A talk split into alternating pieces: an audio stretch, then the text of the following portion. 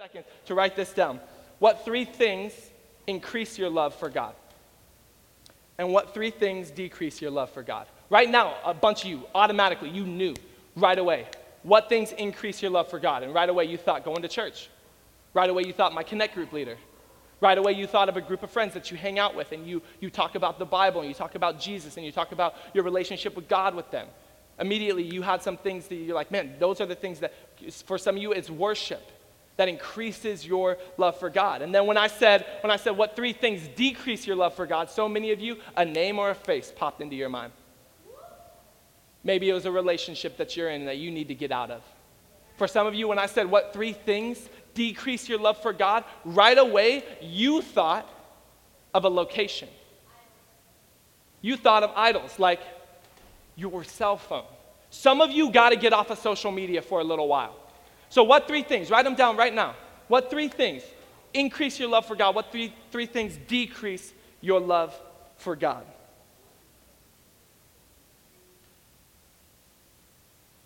One of the things that increase my love for God is listening to podcasts. I listen to probably two, sometimes three messages a day, just because that's what, that's what feeds me, that's what brings me closer to God. Another thing is worship.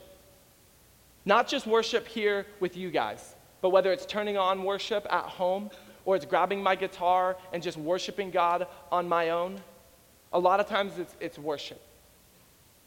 One of the biggest things that increase my love for God is relationships. Things that decrease my love for God, some of them are relationships. A lot of them are places that I go. What are the three things for you in each of those? Keep writing them down if, if, you're, if you're writing, but let's move on. My second point tonight first point was love, second point is fight. Everyone say fight. fight. So, um, Dara mentioned fighting a lot on Sunday as her entire message was hockey themed. And Nathaniel talked a little bit about any hockey fans in the room? You're saved. You guys. The rest of you, we're praying for you. Um, Nathaniel talked about it last week as well, but I think it needs just a little, little we need to go a little bit deeper in it tonight. And, and whenever you're talking deep theology, you have to ask about um, something connected to Disney. Who's ever been to Disneyland? Uh, I was at I was at Disneyland yesterday, and we were about to get we were about to get on um, Haunted Mansion. We were in line for Haunted Mansion when I hear um, some kicking, screaming, yelling, a thud, and this was a child, maybe three or four years old, fighting his mom. So what happened was because they're in line and he's bored, mom gives him the cell phone. And she says, Hey, it's time to give me the cell phone back. And he flips. What does he do? He throws the cell phone. It had a case on it. Calm down. You know what mom did? I was like, Yes, woman, you tell. Mom said, Pick, pick it up. And he's like, No. And she's like, nudges him for. Some people start walking by and the cell phone's in the middle of the line. I was like, ah, she's going to give in. She's going to pick it up. She goes, go ahead.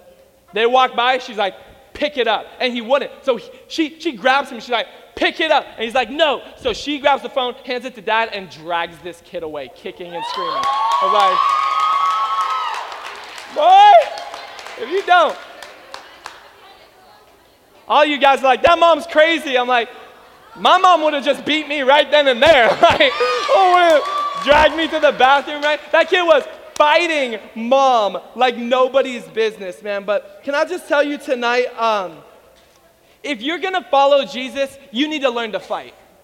Now, I'm not saying like MMA or like you need to be able to go fight Conor McGregor or anything like that. I'm not saying to go to, don't go to school and punch somebody and say, no, no, Mr. Vice Principal, my pastor told me. That's not what I'm talking about.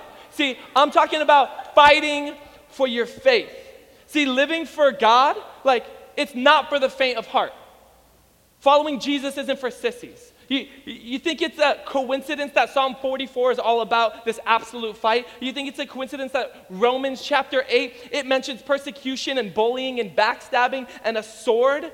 No, it's all about a fight. You see, there's a, there's a verse in Ephesians chapter 6. We don't have time to dig into it tonight, but Ephesians 6 has, um, it has six different uh, weapons, pieces of armor, essentially, that teach us how to fight. And they all have deeper meaning, but we're not going to get into that tonight. So go home, Google Ephesians chapter 6, do a study on the armor of God. The six pieces are um, a helmet, sword, chest plate, belt, shield, and shoes. You had me at shoes, but that's beside the point.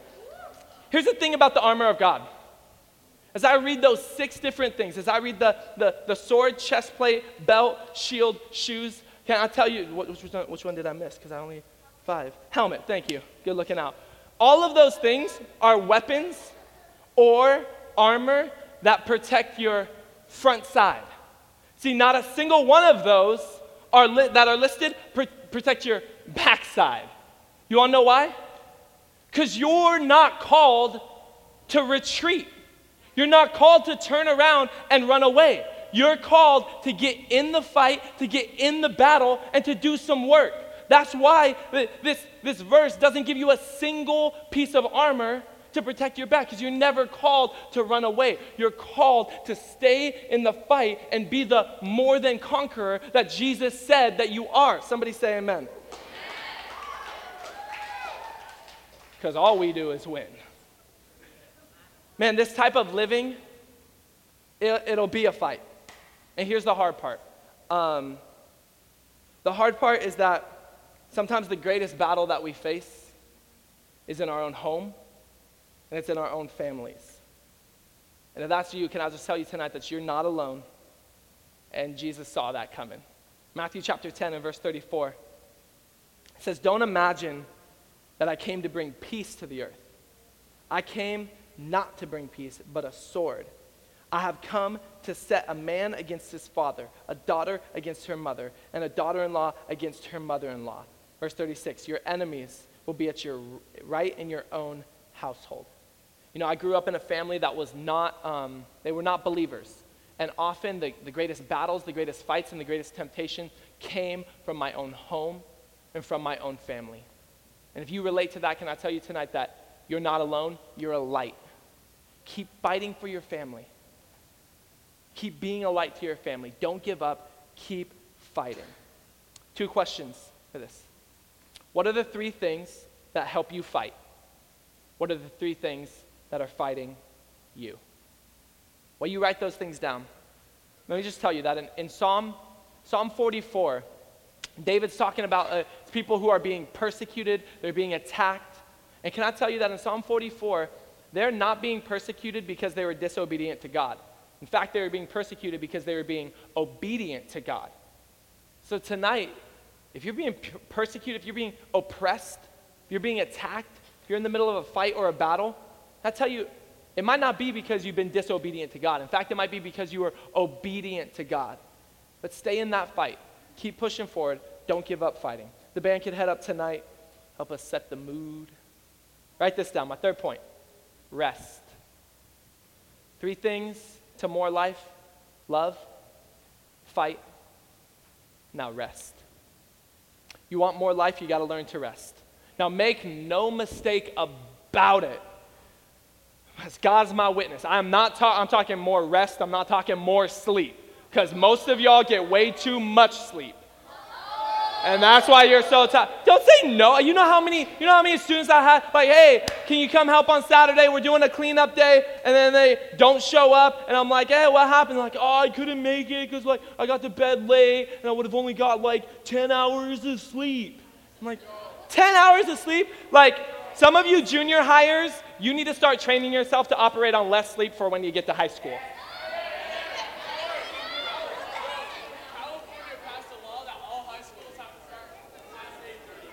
That's the best lie I've ever heard. That's, that's from God. Some of you high schoolers, you got to learn to get less sleep for when you get to college and for when you get a job. Like, I'm not talking about more sleep, I'm talking about rest. I'm talking about rest. See, God thought that rest was so important that even though He didn't need rest, He created the earth in six days, and on the seventh day he rested. Why? So that he could show us a theme and principle of life, which is rest. Rest brings us peace. Pre- peace uh, uh, brings us more life. Jesus is the Prince of Peace. But PC, that stands for Pastor Corey, uh, just in case you didn't know. We, we just read a verse about war and battle. We just read that Jesus said that he didn't, he didn't come to bring peace, but a sword. So how is it that we have rest, that we have peace, and Jesus is the Peace? See, here's the thing, is that Jesus never said that he would protect you from every battle. He just said he'd give you peace in the middle of battle. You see, the, and he never said that you wouldn't need a sword. He just said, Jesus just said that, that you can have peace and rest in the middle of swinging that sword. That's what he said. Jesus, he didn't promise us that we would never get into a fight. I'm not talking about with your brother and sister. He said, Preach, oh my gosh. But he said, he promised that he'd never leave us alone in the fight. So you can have peace, and peace will give you rest. You might be like, Pastor Corey, how can I have peace when my parents are about to get divorced? How, how can I have peace when we can't even pay the bills? How can I have peace when my last boyfriend took advantage of me and then broke up with me? How can I have peace when all my friends deserted me? Here's how. One of my favorite verses in all the Bible. It's just a couple chapters after Psalm 44 22. Psalm 46 10. It says, Be still and know that I am God. You need to have moments when you quiet the world around you, when you quiet everything going on, and you just get to know God and know that He's God. Two questions. What are the two things that make you feel rested? I'm sorry, what are the three things that make you feel rested? What are the three things that tire you out? The things that make you feel rested, do your best to do those things more. The three things that tire you out, do your best to do those things less. Now, the uh, second thing might be work or school or homework. You can't just stop doing those things. You can't. But there's some things that you can distance yourself from that tire you out, that wear you down. I want to conclude with this. Um, Psalm 44 and Romans 8 uh, they mirror each other. They use the exact same words, and, and they're very similar situations where in Psalm 44, the Israelites are going to battle, they're losing, they're dying. In Romans 8, Christians were being persecuted and killed for their beliefs. And, and the thing is, is that the two, the two are very similar, but they have two very different tones. Gentlemen, you know exactly the tone I'm talking about when, when you, you try to get your sister to say, I'm sorry, there's a big difference between the tone, I'm sorry, and the tone, I'm sorry. You know, there's a big difference, right? And Psalm 44 and Romans 8, big difference in tone. See, Psalm 44 is a cry of distress, while Romans 8 is a confident declaration. Psalm 44 is like, we're being killed, we're being, we're, we're, we're being persecuted, we've lost all these battles. What are we going to do? Like, the, the world is coming to an end. I don't know what to do. Now, Romans 8 is like, can't touch this. Like, it's so like, it's so confident. Just listen, listen to the, the words that it uses. It's like, like, God is for us. Who could be against us? It says, ain't nothing can separate us from God's love. Nothing. Not a single thing. Not even Satan, not his entire army, not every single demon in hell, not even the entire kingdom of hell. Nothing can separate us from God. Even death, death can't faze us. It's, it's confidence that borders cockiness. You know, like confidence is great, cockiness is the worst. And this is like, wait a second. Apostle Paul wrote this. You're like, are you being cocky here? He's like, not even death can faze us. There's a big, big difference in the two. Now, what's the difference between the two? What's the game changer? What's the thing that made the tone different? Well, Psalm 44 is in the Old Testament, and Romans 8 is in the New Testament. Who came in the New Testament? Jesus. Jesus is the game changer. He's the one that will take you from desperation to confidence. He's the one that will take you from depression to joy. He's the one that will take you from feeling like your whole world is crumbling down to your whole world crumbling down, and for some reason you're just okay with it. Like, no, everything's going to be okay because He's the Prince of Peace. And that only happens when you take a step back. You have a moment where you say, I'm going to be still and know that He is God. Tonight, I want to. I want to pray for you in a moment. And in a moment, some of you have never, some of you that have never stepped into this type of relationship, you're going to step into the relationship tonight. Step into that peace habits. Because Matthew, Matthew chapter 11, Jesus said, Come, come to me, all you. All you. That means everybody, bless you. That means everybody. That means those, those who have grown up in church and those who haven't. All. That means white, Hispanic, black, Asian.